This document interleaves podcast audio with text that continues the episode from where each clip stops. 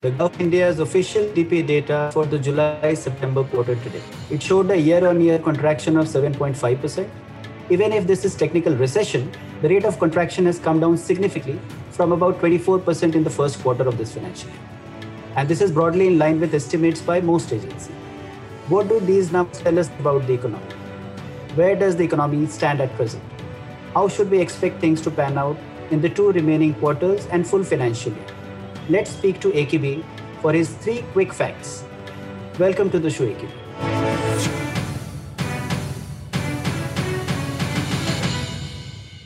Thank you, Ritesh, uh, for inviting me to this show. Uh, let me address uh, the second quarter G D P numbers in a few broad points. First, the bad news.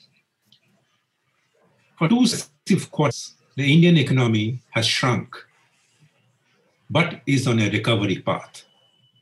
The first quarter saw twenty-three point nine percent contraction, but the second quarter shows a contraction of a much lower seven point five percent.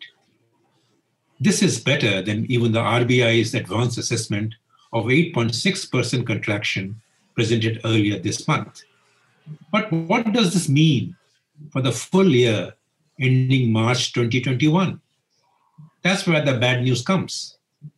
The Indian economy contracting for the full year now is almost certain.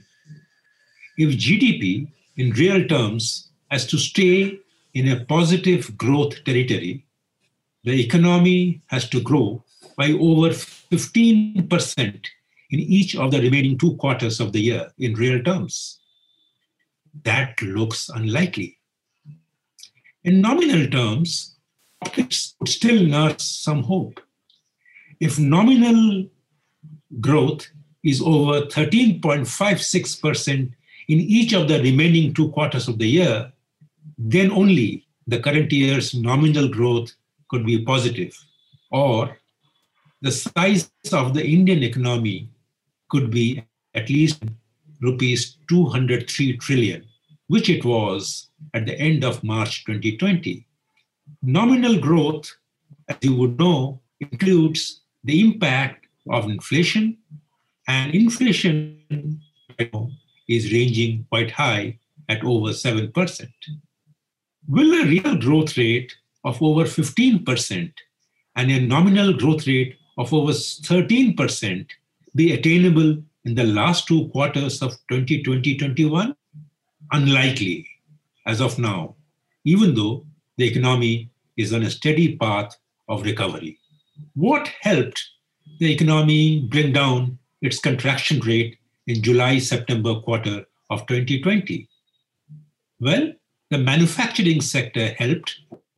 It has returned to the positive zone for the first time in many quarters, after four consecutive quarters of contraction starting in the second quarter of the last financial year.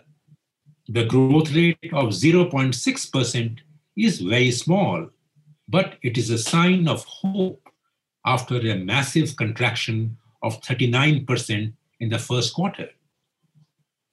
Agriculture continued to be the economy's savior with another healthy rate of growth of over three percent, staying above that level for more than five consecutive quarters in the past. But the second quarter of the current year was also helped by the electricity sector, which returned to a positive growth territory after a contraction of seven percent. The worrying sign is the construction, hotels, and the financial sector, which continued to remain in the negative zone. Public administration stayed in contraction mode, reflecting how the government has not allowed a runaway rise in its expenditure. This is also confirmed in the numbers for government final consumption expenditure, which shrank from eighteen percent in the first quarter to ten percent of G D P in the second quarter. What about the investment outlook?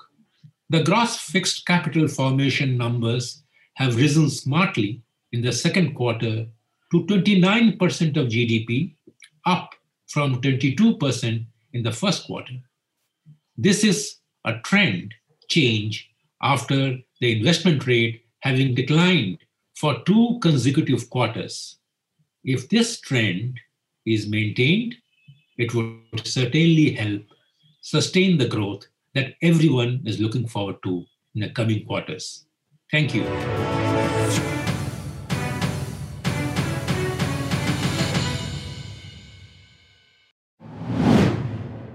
If you like this, share it and subscribe to Business Standard.